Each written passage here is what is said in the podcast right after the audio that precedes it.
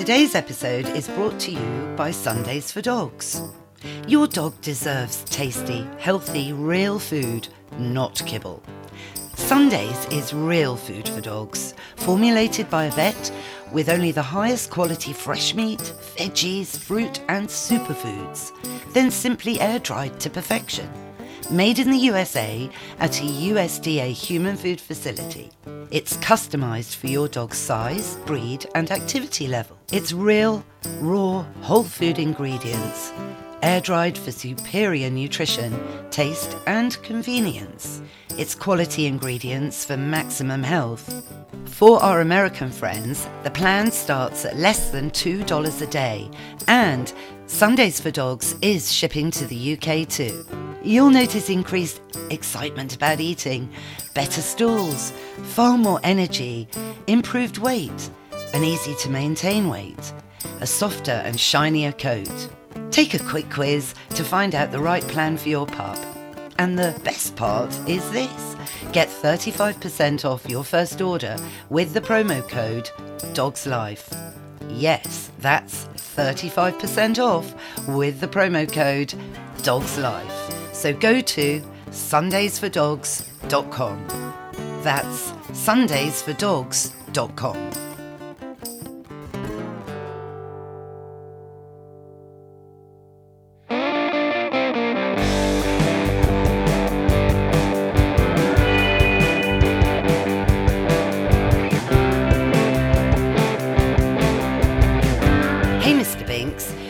that you and Gremlin haven't always seen eye to eye, but you've worked out your differences and secretly, I know you're best mates.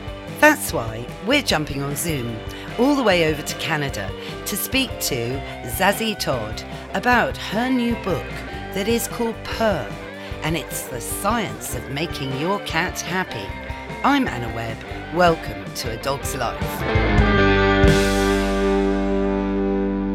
Zazie, I'm so honoured that you're back on A Dog's Life. Thank you. I'm so thrilled to be back and chat with you again. Well, you know, it's really great because this time, this is actually a purrcast, isn't it, Zazie? I love that word. I love that way of putting it. I think that's wonderful. And yes, definitely a purrcast. Because you were really kind and sent me, I, I feel very honoured about this because it says on the cover of your new book called Purr that Gremlin, my cat, and myself received an advanced reader's copy. Hmm. So there. I've been dipping in and reading this this book, which is called Purr: The Science of Making Your Cat Happy. And this follows. It's like a kind of sequel, isn't it, to Wag, which was the science of making your dog happy, which we chatted about probably longer ago than I'd like to think, to be honest, Zazie. I think about two years ago. No. So a while ago, anyway. Yes, yeah, no, I know. Gosh, and I loved that. But, you know, with WAG, obviously it wasn't all new to me, really. You know, brilliantly written, a really great book for any dog parent to have. But with Purr, you know, it's made me really feel I've been a bit remiss, actually, in reading this because I've learnt so much about cats, Zazie. That's wonderful. And, you know, I don't think anyone has been remiss at all, especially not you, because the thing is that we've learned so much more about cats than we used to know. And the way that we think about cats has really changed. So a lot of these things, they are very new and they're new things that people should try. And no one should worry if they haven't tried them before because we didn't used to know this stuff. No, it's interesting, isn't it? In terms of, well, th- their attachment, for one thing, because people always thought, well, I was told, for example, that cats bond with their territory, but not to their humans. Yeah, that's right. And I think territory is very important to cats, but we've for a long time had these stereotypes in many cases about cats and not caring about people. But I think so long as they have been well socialized as kittens, and it would be completely different if they hadn't been, but so long as they have been socialized as kittens, then they do bond with their people. And we can see that in different kinds of ways. And one of them would just be the way that your cat chooses to spend time near you. And not everybody has a lap cat, but if even if you don't have a lap cat, if they're just deciding to be near you in the same room or on the settee with you, next to you, that's still choosing to be close to you. And that's one of the signs that they have a good bond with you. And I think that's really important for people to know actually they're not just with us for the food which is one of those stereotypes people have and when you understand that they do like to be with us um, i think that makes a, a, difference to how we perceive them well, and yeah. there is some there is some research from using attachment that's similar to what's been done with dogs before and with human infants. And in some ways, it's not as clear cut, but I think it depends a bit. But some of the research does show that for some cats, being close to their owner does show some signs of an attachment bond similar to a dog with a person or an infant with their with their parent. No, it's really interesting. Um, you know because well, well, my experience with cats is is just gremlin. You know my my 12 year old uh, street cat that chose us which i thought was extraordinary until i learnt it's quite common with cats that they might start off somewhere and then they end up living somewhere completely different, says he, which is really, really strange. And he just decided, it was one Monday lunchtime, I remember it so well. I heard this massive hullabaloo going on in the garden with my first uh, miniature bull terrier, Molly. So um, I ran out to see what was going on. I assumed it was the neighbour's cat dangling its tail off the flat roof next door, which used to drive her completely bonkers. You know, the cat was teasing her, you know, mm. and, he, and she gets super stressed out. But no, much to my horror, it was a tiny black and white kitten pushing his way through the neighbour's trellis, pushing through, pushing through. There was Molly with her big head staring at him, and he didn't care. Her hackles were up. I just thought, I can't believe this. So basically, I got her collar and I just went, shoo, you know, go away, go home, you know, disappear. What are you doing? Anyway, this little kitten was like, I'm coming in, I'm coming in. And then he landed through the trellis and just sat in front of me and Mole and then he just gave her a, a, a, quick, you know, shiner, basically. And Moles was just like indignant. She couldn't believe it. She was in shock. And that was the beginning of their, well, five years Molly had left at that point, and um, they were inseparable and became the odd couple, basically, the best of friends. That's really lovely. And it's very special, I think, when a cat chooses you uh, and your household to come and live with. And it is something that cats do, especially if they're not so happy in their first home and they find it a bit stressful for one reason or another. They they have if they have outdoors access they have this opportunity to go and see what else is out there. Well well yes and that's i know.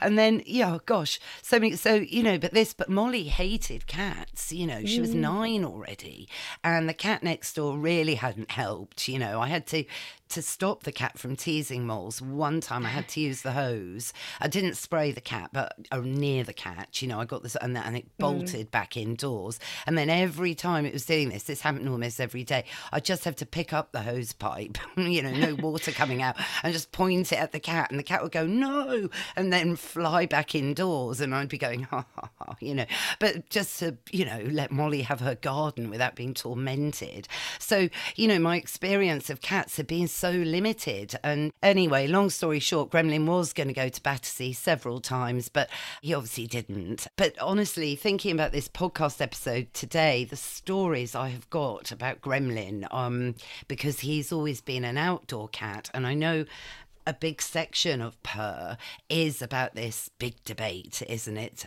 Zazie? Indoor or outdoor? yes, and it is a big debate. And also, there are big cultural differences. And my own perspective is something that's changed over the years because when I lived in England, I would have thought, well, I did used to think that it would be cruel to keep a cat indoors only.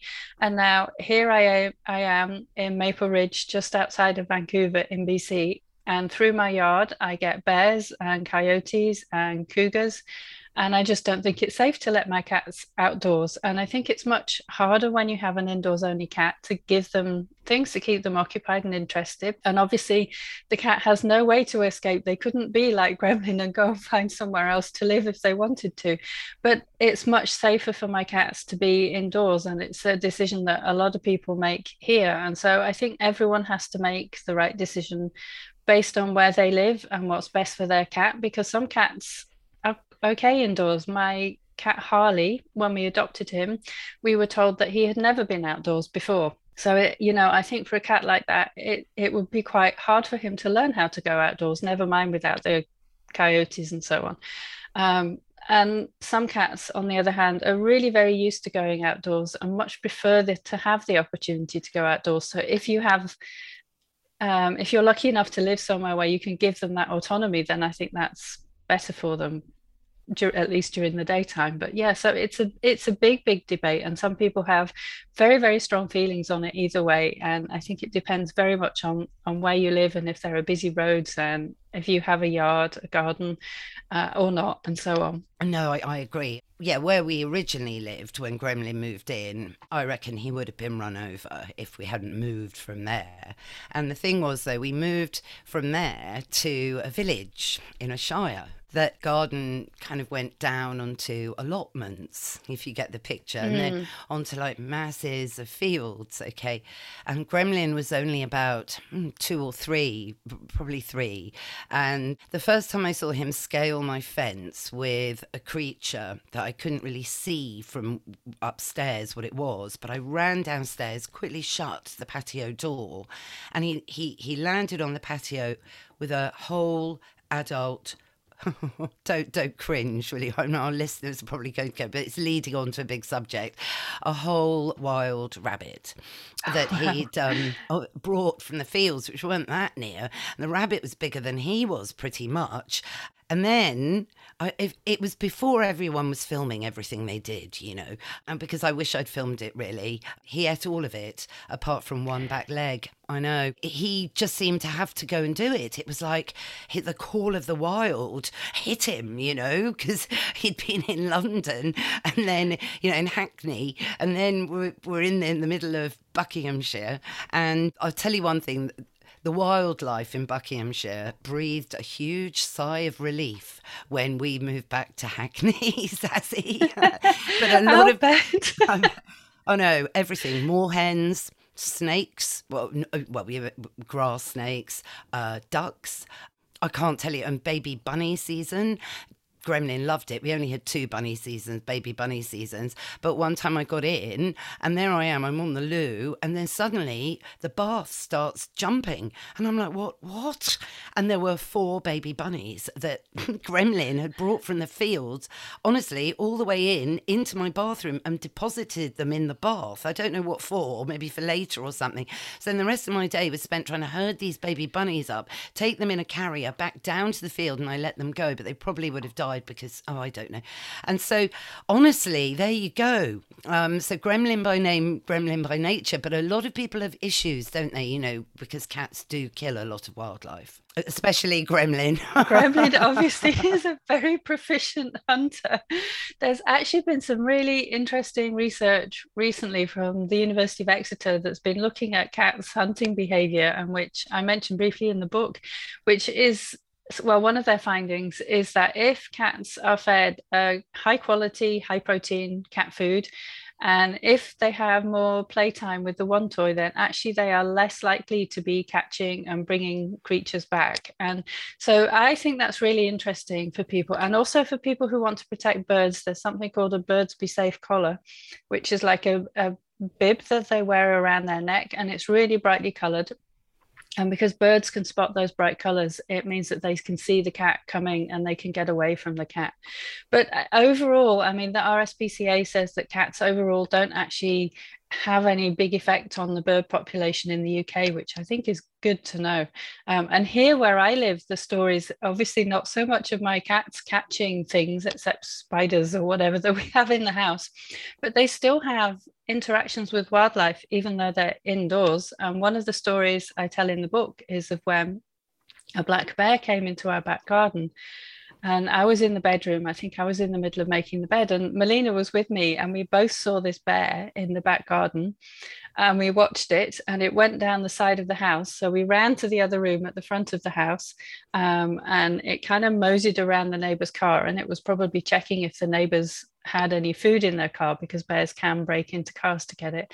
And then it came back into our garden and it went up in front of the house. And I have never seen Melina so while she was really buzzed and she was growling and growling and growling at this bear. I've never heard her make such a loud noise before. She was she's a tiny tiny cat and she was making this huge noise and all her hairs were standing on end and she was at the window and i mean the bear probably heard but the bear didn't care at all and the bear took quite a while to to kind of mosey on by and eventually my dog bodger spotted that there was a bear and barked and then it sort of moved on a little bit faster it didn't exactly run away and then it took Melina like two hours to calm down afterwards. She was so terrified. Um, but she had also been so brave, I think, to be at the window growling at it, telling it to go away.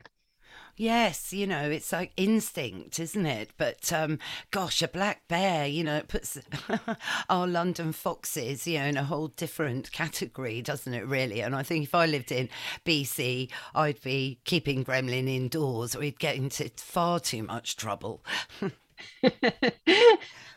yeah, well, I mean, it, it, it's a different kind of wildlife, and he wouldn't be used to it. And maybe, I mean, some people do have their cats outdoors, um, but uh, anyway, sometimes it doesn't work out very well, unfortunately.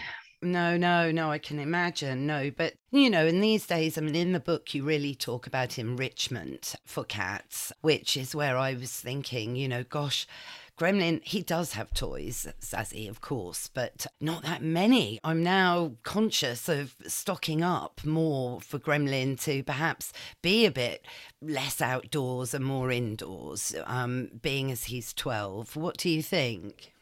Well, you know, the other thing is that some cats like to specialize in a certain kind of prey.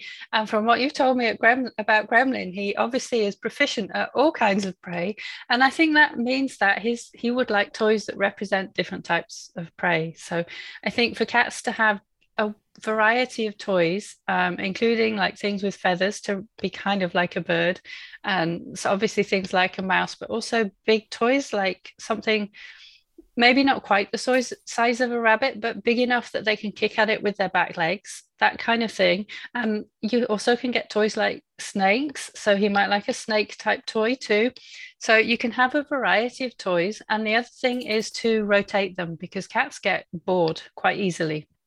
So if a toy's been out for a while, they can get bored of it, and you can't keep on buying new toys all the time. So it's a good idea to put some of them away for a bit, and then every week or something, bring out a new set of toys, and just keep swapping them around because when they come out again, then it's like they're new again, and the cat will be interested in them again. And then the other thing that's really good for cats is actually for us to make time to play with an interactive toy, like a, a wand toy, or you might call it a fishing rod toy, um, where you're moving, you have to move move it as if it's prey. And I think sometimes people get bored if they're not managing to get their cat leaping all over the place at it. It is a skill to learn to to you know to keep your cat engaged for a long period of time but it's also a really fun thing to do with your cat and and it's a good way to provide more enrichment for them and there is some research that shows that the longer people play with the wand toy with their or fishing rod toy with their cat every day, the less likely the cat is to have behavior issues. And I think it's because it gives the cat something to do and because play helps to satisfy that predatory instinct in cats.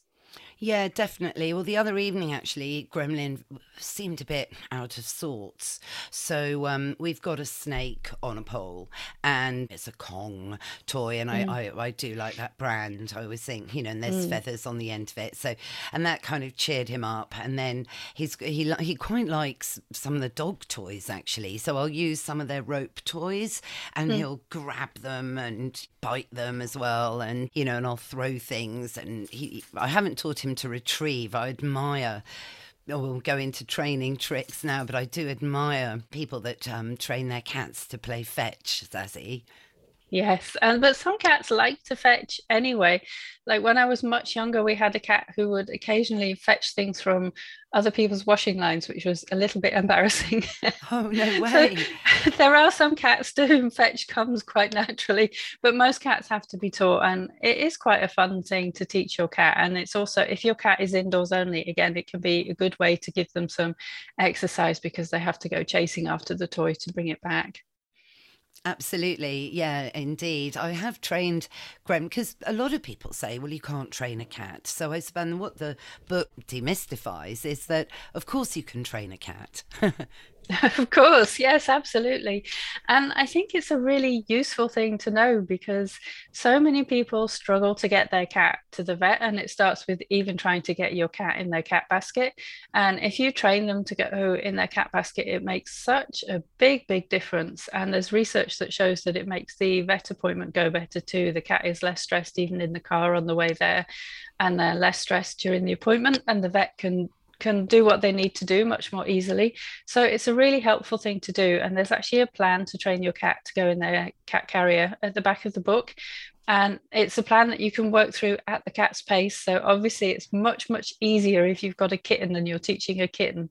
But even if you have an older cat who is already terrified of their basket, you can still train them. It's just that it's going to take longer to teach them to go in their cat basket. Yes, and train them to wait in a in a specific spot, perhaps for their dinner, and train them, you know, not to jump. Well, Gremlin learnt the hard way. So I used to have a kettle that, you know, the ones where you got gas and you, you mm. know, the old fashioned type kettle. So I'd put the kettle on and run into the other room. And I came back in and I thought, God, smells of burning. And I realized Gremlin had jumped up to the flickering flame and scorched his paw, but trust me, he never did it again.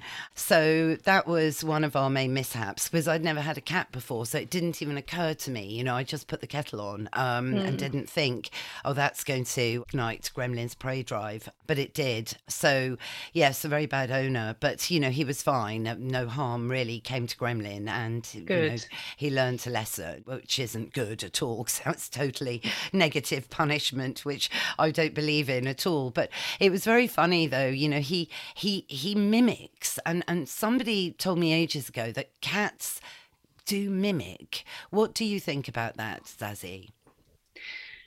Well, we do think that one of the ways that kittens learn to hunt their prey is from copying the mother cat, and she will actually bring kind of half dead prey to her kittens and let it loose. And if they're not doing a good job of catching it, she will start kind of showing them what to do. So that does suggest that they can learn something from copying. But of and in fact, there is one case in the literature of a cat that's been taught do as I do, um, which is something that's come from dog training, uh, where people have train their dogs to do as I do, and it means do the thing that I just did, whether it's sit down or jump up or turn around or whatever.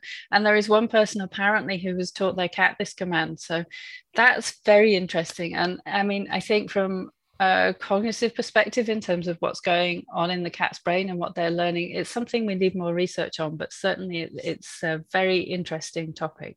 Why do you think there's been less research into cats? You know, because with dogs, it's almost like overload. It seems we're absolutely fascinated by this bond that is the human to dog bond, and that we have to try and unravel what it is, why they totally break our hearts, why they're so intuitive, their loyalty, all of these things but it seems scientists have kind of thought, no, well, we'll leave cats until tomorrow.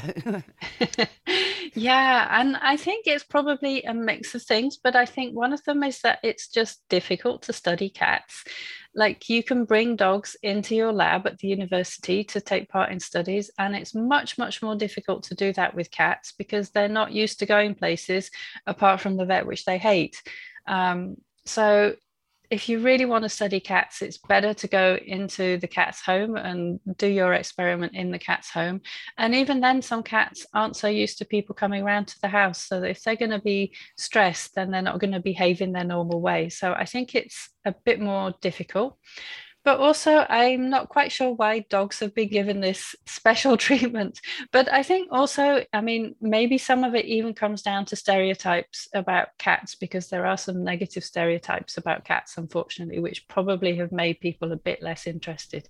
But the thing is, there is such interesting work going on now, and I think it is really interesting. So hopefully, we're going to continue to see a lot more research on feline science and um, and to see that get funding and be done because it's it's fascinating. You look at the Egyptians. You know, cats have been close to humans for centuries and the egyptians adored them they were gods weren't they you know and um, really revered and you can see why because there is something very sixth sense about cats. I mean, it's something I've discussed before that often if Gremlin is out, and you know, I do panic, and he will come back when I uh, flap the cat flap. You know, it's like my, mm. um, I call it like my Indian warrior thing. You know, I, I flap it 10 times, and that's it. That means Gremlin, right, come in now. And there's sometimes when he doesn't, and I'm kind of quite upset about this. I'll be gremlin. No, God, God, please don't die. Look, please come home. And I, but I really mean it. And then suddenly, he's he's in.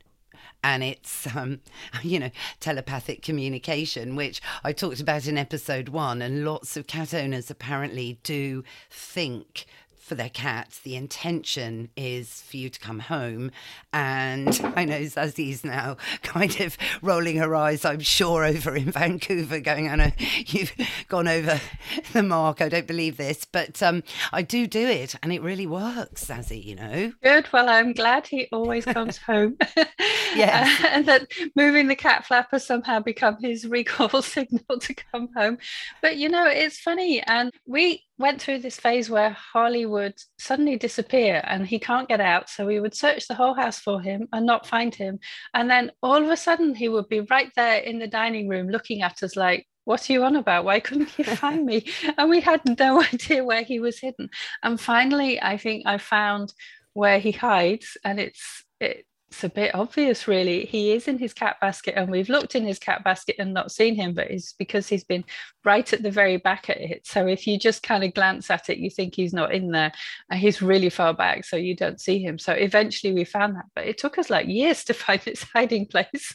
That's so funny, but hiding places are really important, and you do talk about that in the book.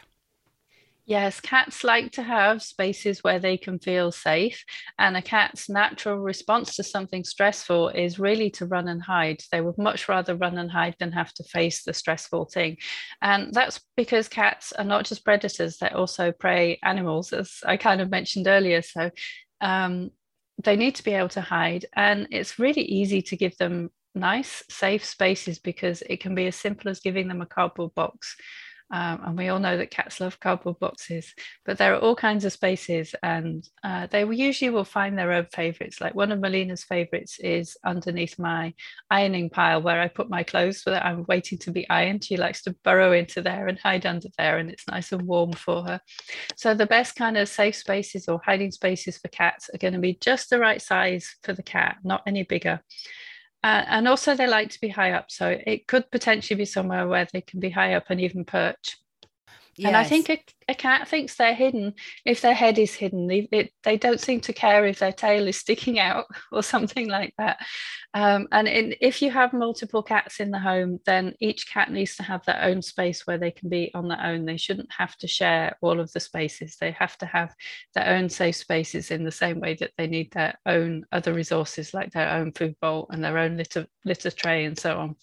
Yeah, and that, uh, that sort of mirrors their independent streak that they're known for, and and this debate as to whether they are social creatures or not. Yeah, because a lot of people think cats aren't social, and then a lot of other people think they are, and it's one of the things that they really vary as a species and it's going to depend very much on their early experiences as kittens whether they were around other cats at all when they were you know, very tiny, whether they see their mum being friendly to other cats when they're kittens because some cats would really much rather be the only cat in the home and other cats can be quite friendly to each other. And so it, that means because you don't know if you just have the one cat you probably don't know whether it's a good idea to bring another cat home or not.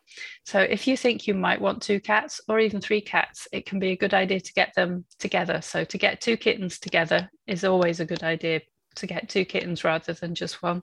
But if you're adopting an adult cat to get two adult cats, or sometimes you even get three adult cats that are already bonded together, and then you know that they get on with each other. And that's a much better way to have multiple cats in your home rather than to get them separately, which risks them not liking each other or just tolerating each other, but still not actually enjoying each other's company. Yeah, which can obviously make them a bit stressed out. But it's so important, isn't it? Something I, I know I've done here is to make sure cats can get out of the way, get up, you know, particularly because I live with two dogs as well. So Gremlin does need spaces where he can jump up onto a table. You know, in the garden, I've got tables and chairs and whatever, and the shed roof that he can get up if Prudence, for example, decides to charge out and just be an idiot. Prudence, my miniature bull terrier, and be an idiot for a moment. You know, Gremlin's got various areas he can just go whoop and jump out of the way. that's wonderful.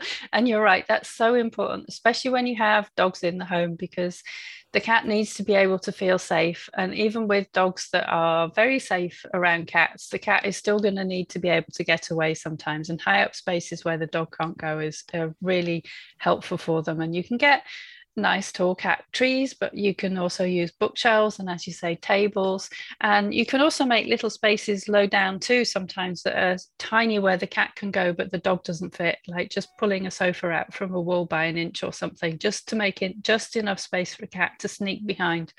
Um, or like if you pull your dining chair out just a little bit from the table then there's space there for the cat to get. And then it depends on the size of the dog because obviously some dogs could reach that still.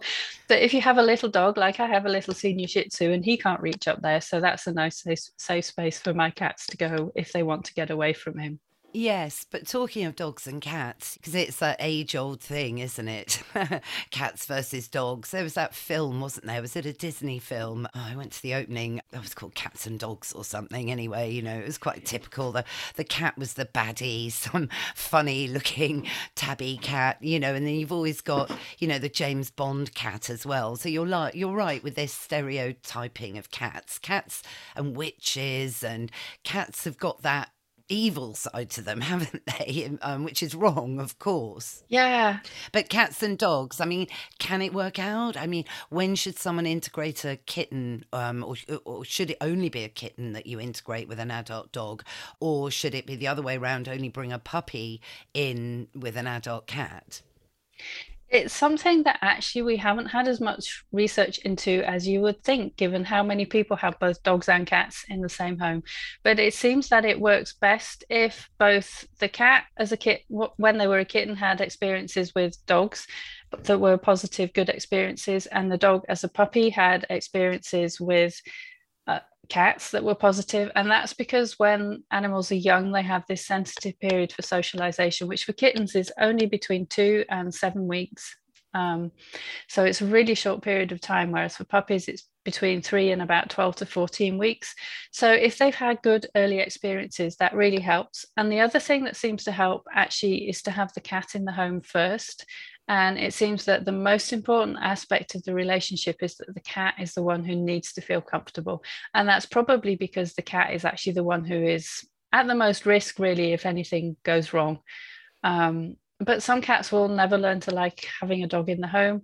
It really depends a lot on the individual cat because they vary such a lot. But if they've had positive early experiences, that helps. And if you get the cat first, that helps. And then if you bring in a puppy, then the puppy is getting used to them from you know right from the beginning that's that's going to help it work out too now with us of course um, I have these two cats, they're 12 and 13 now. And we used to have two big dogs, and we kind of got all of them at around the same time. So once the dogs have passed, um, because we knew that Harley and Melina had been good, they had actually been really good friends with Bodger, my Australian Shepherd. And Melina, in particular, seemed to really miss him when she when he passed. She kept going to his bed like to sniff his bed and, and she seemed to be looking around the house like where was he um, so when we got another dog, we knew that so long as the dog was good with cats, they were quite likely to accept him. So, but this was during the pandemic that we got him, and you know there was a time when everybody seemed to be rushing out and getting a pet. So it took quite a while for us to find a dog who we knew for sure was going to be good with cats, um, and that's when we went and we got he's called Pepper, a little senior Shih Tzu, and he is very very good with them. Actually, he's not terribly interested in them, so he just lets them do whatever they want to do. That's kind of ideal, isn't it, really, for them not to really be interested? That's perfect. Yes, I, I think that's perfect and that's absolutely good enough. Whereas I think most people want them to always be cuddled up together. Um, and yes, that would be nice in an ideal world. But so long as they're cooperative and happy and not objecting to each other's presence, they don't have to cuddle up together as well. They just have to get on with each other, and that's that's fine. And and uh, Pepper does get on well with both Harley and Melina, so that's good. Yes, yes. Um, no, I know about the grieving thing. I mean, Gremlin was so oh, devastated when uh, Molly passed. You know, she passed peacefully at home, and so, oh dear, it's all getting a bit sad. Her body mm. was there, and you know how cats do the the clawing. You know, which is featured in the book. Something that cats have to do. That's kind of you know, showing that they're comfortable. It's a, a de-stressing behavior, isn't it? When they do mm. their clawing and they, you know, will claw at a carpet and just rhythmically yeah, scratching. And that's it. So yeah, he did that all over her body and terribly out of sorts. I think when Prudence arrived, he had a bit of a shock, shall we say? But I tell you what, he he he took he took on board some of the dog training on Prudence. You know, um, quite. So I know Prudence learnt to respect the claw early on, which she had to do, to be honest with you. So, uh, because Gremlin's quite big, well, he's he's probably about seven kilos now, but he's been eight kilos. But that's the age thing, isn't it? And I'm terribly worried about this because he's 12, yes. Mm, mm. And um, there is that chapter in your book that says, you know, if you're not ready to read this chapter, please flick through don't don't read it and come back to it later zazie isn't it? Because it's yeah, the attachment you get with cats. I can't believe i'm so attached to gremlin. I did actually once say why get a cat when you can have a dog? Because you can take a dog with you everywhere whereas you can't with a cat. So and now honestly i totally regret saying that because it's wrong. And yeah yeah so it's that dreadful dreadful thing yeah, and I think people who haven't had a cat sometimes underestimate the strength of the feelings that you can develop for a cat over time. And because they become part of your family too. And I think thinking about them getting old is quite hard. And my own cats now, they're obviously they're getting older, they're 12 and 13. And Harley has a few medical conditions which are they're well controlled. We have a good vet. He has diabetes, for example. So he's had to learn to have two insulin injections a day. Um, and he is overweight, and we try very hard to keep his weight down, but he gets very upset if he doesn't have as much food as he thinks he needs. Um, so it's a challenge. Um, and I think it's very difficult thinking about those moments. Some people do become very, very bonded with their cat and very close with their cat. So there is a chapter in the book about thinking about the end of a cat's life, and it's something to read when you don't have to actually think about it in real life. I think it's something to read a long time in advance, and then hopefully you'll have lots of useful information. And obviously, if it's something that's too difficult or stressful at the time, you can completely skip that chapter of the book and get to the next one because the end chapter kind of summarizes all the positive things that you can do for your cat. And it also goes into a checklist for a happy cat with lots of different things that you can do. So I think the book itself ends on a happy note, but it was important to talk about those things because people don't talk about it enough and people therefore are really not prepared for when it happens. I know, I know. Just changing the subject slightly, how much research has there been done on a cat's purr, Zazie? Because this is something I've looked into a bit, and, and it's like this mutual healing of the, the cat's purr. And the fact that, you know, they say cats have nine lives, I can sort of vouch for that with Gremlin. I mean, he's never had anything like a broken leg, and touch wood, he's never been hit by a car or anything like that. But he came in once. It was extraordinary. Literally, he was fine at half past six in the morning. And at seven o'clock, I was about to dive in the bath. And he just came in through the window and he was just sitting there. I was doing something. I didn't really look at him. It was like, oh, there's Gremlin. And then I looked again and I went, Gremlin, no. And he had a hole in his throat, Zazie. Oh, no. uh, and blood pouring down his white chest. I'm like, oh my God. So basically, you know, when cortisol really kicks in. It was like, right, mm. don't freak out because what you have to do right now is get him in that cat carrier because at 9 a.m. we are going to be at the vets because they don't open until 9. So mm. I got mm. him in the cat carrier towels. I bandaged it. You know, I got vet wrap, cotton wool. I put antiseptic on. And so I was trying to stop the bleeding because that's what you have to do. You know, puncture wound, stop the bleeding. It was it was his throat. Don't, and the vet couldn't work out.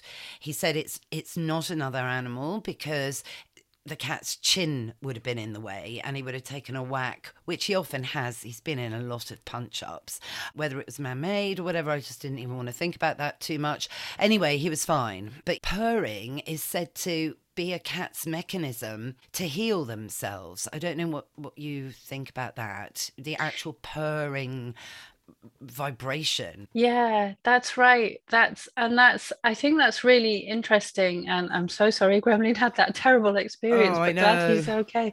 But yeah, so when a cat is in a stressful situation and they're not very well, they will purr. And a lot of people think that a purr only means the cat is happy, but it does seem to be something that will help to soothe them and potentially maybe even help to make them feel better when they're not well or something is wrong with them. So, but it's something that we need more research on, and I would love to see um, more more research on everything to do with cats, but especially to do with the the sounds they make, the purrs, the meows, and the chirrups, because what we do know already is is so interesting. And some of the sounds that cats make, there's a different kind of purr that is like it's called a solicitation purr. So maybe the purr that you get when you're about to feed the cat and it's it has a different pitch to it. It's and um, people talk about the cry embedded within the purr which is, is kind of something of the same pitch of a baby's cry which is because they're asking for food as far as we know. And again it's something that we need more research into but there are these different purrs as well as just like there are different meows and chirrups and I love all the noises that cats make. And I think there's nothing nicer than sitting with a purring cat on your lap. And so many people think that it's just this happy, positive sound, but it does seem that it helps to heal them as well. So yeah, that's a really good point to know that if if a cat is sitting purring, especially if they're sitting looking unhappy and purring, it may it may actually mean that they need to see the vet because they're not doing so well. Mm, interesting, Zazie. Gosh, I mean, we've we've so chatted here. I, I just love love this book. Mean, there's terminology in here that I'd not heard of before, and I just pray that I've given Gremlin a good life. I think so. I mean, he's he's always been very loyal. And you know, when I've been away, there was one moment where I'd been up um, actually to a pet show up in Harrogate, and we were driving down, and my neighbour had been looking after Gremlin and giving him his food, and he'd been eating it. So you know, no other cat could come in because you know I had one of those magnet collars on Gremlin then. So Laura, my friend, said, "Oh, don't worry. You know, Gremlin's been eating. I haven't seen him, Anna. He's been out and about." So I was driving back down you know, thinking, Gremlin, we're on our way home now, we're on our way home. So I parked up, literally put my wheelie bag bush onto the onto the pavement. Moles was with me at the time, my first bull terrier, and suddenly I heard this wow like this, and I thought, oh god, that can't be Gremlin. Shut the boot, turn round, there's Gremlin galloping, and they're so funny when they canter, aren't they, cats? They mm. they're they're quite awkward, and you know they're sort of funny with their gallops, and he was galloping in fact, here he is. Here he is now. Hello, Gremlin. We're talking about you. And there he was galloping up the pavement to greet us. And then we had to walk down the pavement with people just, you know, uh, and then oh, this went on in the village. I mean, once Gremlin came to the pub with me and Molly, he'd follow, he'd be like patrolling us the whole time I mean, what's that all about? That's really lovely. I think uh, also lovely. Yeah, lovely to get such a nice welcome home too, but also nice that he likes to take a little walk with you, and some cats like to do that. So that I think that's very sweet, and I'm sure you've given him you and are giving him a very happy life. He sounds like a wonderful, wonderful cat. Um, and I think it's always very special when a cat chooses you. That's very nice indeed. Well, thank you for saying that, Zazie. I totally adore him, as you can tell. And many people say that uh, Gremlin is the uh, sanest member of our household. so, but um, Zazie, I'd love to catch up again, and I wish you all the best with Holly and Melina. Thank you. Thank you very much. And thank you for chatting with me. It's been a real pleasure to come and talk with you again. And it's lovely to hear all the stories about your pets and to hear just how much you love all of them. It's just wonderful. Now, the book's called Purr. Let's Get Down to Business, and it's available everywhere you can get a book. That's right. It's available from all good bookstores and it's in a print, ebook, and audiobook format as well. And I really, really recommend it, really, really, to have a deeper understanding of your cat. Please get this book. And thank you again, Zazie. Thank you. Oh, thank you very much. It's been a real pleasure to chat with you. That's our show, Mr. Binks. What did you think? Yes, I know it was mainly about cats, but that's because the book is about making your cat happy. What's that? Yes, you're right. It is time for Woof of the Week. Well, the science is in. Cats and dogs don't always need to fight like cats and dogs. And I hope you all enjoyed it. If you did, please rate and review the show wherever you tune into your podcasts. Thanks again to Zazie Todd, and all the links to Purr are in our show notes. Thanks, of course, to Mike Hanson, my producer. Find out more about him and his company at Pod People UK. And for me, I'm at Anna Webb Dogs. What's that, Mr. Binks? Yes, you're right. We will be in your feed next Sunday. So why don't you subscribe now? It's free. And that way you'll never miss another show. Bye for now.